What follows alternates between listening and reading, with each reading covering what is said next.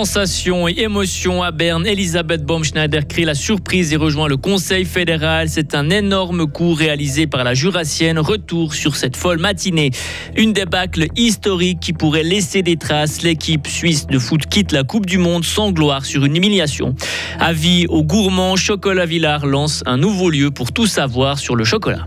Nuages bas pour demain, mélange pluie-neige pour vendredi. Vincent Douce, bonjour. Bonjour à toutes et à tous. Une surprise et un élu attendu. L'UDC Albert Rösti accède au Conseil fédéral. Le Bernois a été choisi ce matin par l'Assemblée fédérale au premier tour. Par contre, sensation chez les socialistes avec Elisabeth Baume-Schneider, la Jurassienne, qui a déjoué tous les pronostics et a battu sa rivale Eva Herzog.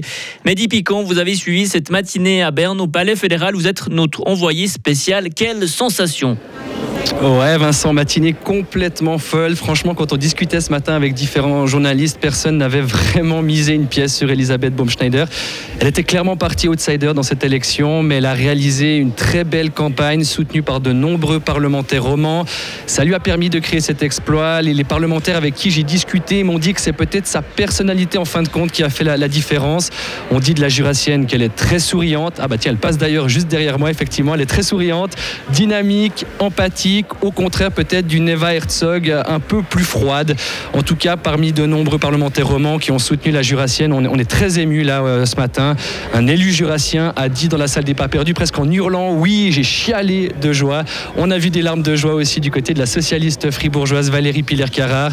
Elle soutenait la Jurassienne et m'a dit que la dernière fois qu'elle avait vécu une telle émotion, eh bien c'était en 2011 lors de l'élection du fribourgeois Alain Berset au Conseil fédéral. Par contre, Mehdi, côté UDC, il n'y a eu aucune surprise. Non, hein, comme pronostiqué, le Bernois Albert Rösti a été facilement élu, obtenant la majorité absolue dès le premier tour. Ce n'est pas rien, car c'est pas arrivé si souvent que ça dans l'histoire du pays. Petite surprise quand même de voir un score aussi net. On s'attendait parmi les suiveurs à voir le Zurichois Hans-Ueli Vogt à faire un meilleur score.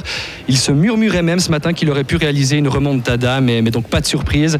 On a vu un Albert Rösti ému au moment de prendre la parole. Il a même dû s'interrompre quelques secondes pour boire un peu d'eau en admettant être très stressé.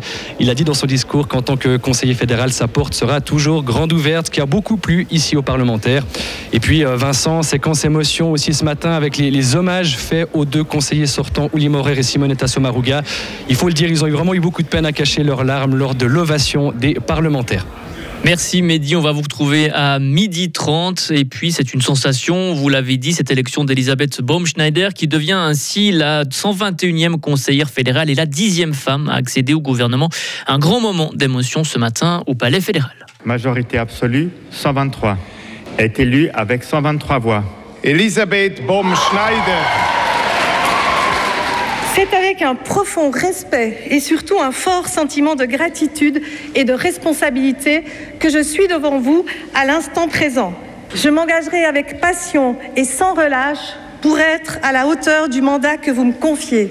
Et j'apporte, chers amis, l'amitié jurassienne au sein du Conseil fédéral et également dans les chambres fédérales. Nous avons l'amitié fidèle, nous avons l'amitié joyeuse. J'ai désormais hâte de me mettre au travail et aux côtés de mes collègues, de contribuer à la prospérité de notre pays. Alain Berset a lui été élu pour la 2e fois président de la Confédération. Il a obtenu 140 voix, c'est 52 moins qu'en 2018. Encore une fois, la Suisse échoue en 8e de finale. À la Coupe du Monde de foot au Qatar, la Nati n'a pas fait le poids hier soir. Les hommes de Murat Yakin ont perdu 6-1 face au Portugal. Alors bien sûr, les fans portugais ont célébré cette victoire jusque tard dans la nuit.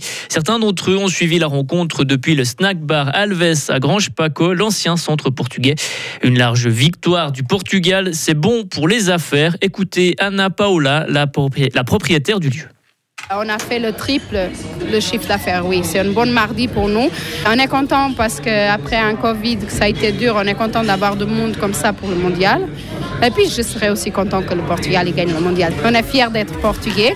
Après, voilà, si la Suisse, elle avait gagné, j'ai été content aussi. On est en Suisse, on est bien accueillis. Donc, voilà. Mais je suis plutôt content que le Portugal l'a gagné. À chaque match du Portugal, vous triplez votre chiffre d'affaires?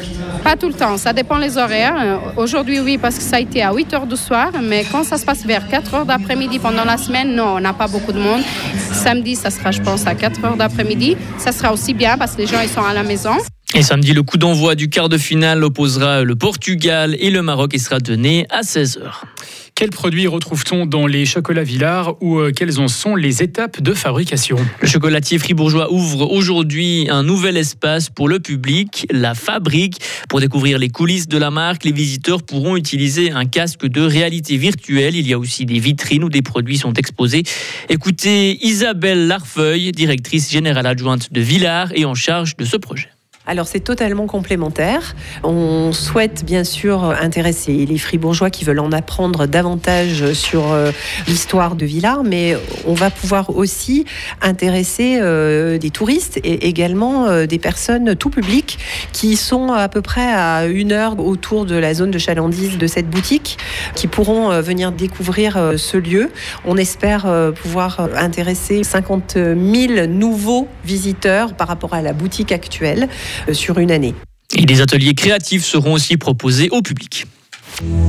Retrouvez toute l'info sur frappe et frappe.ch.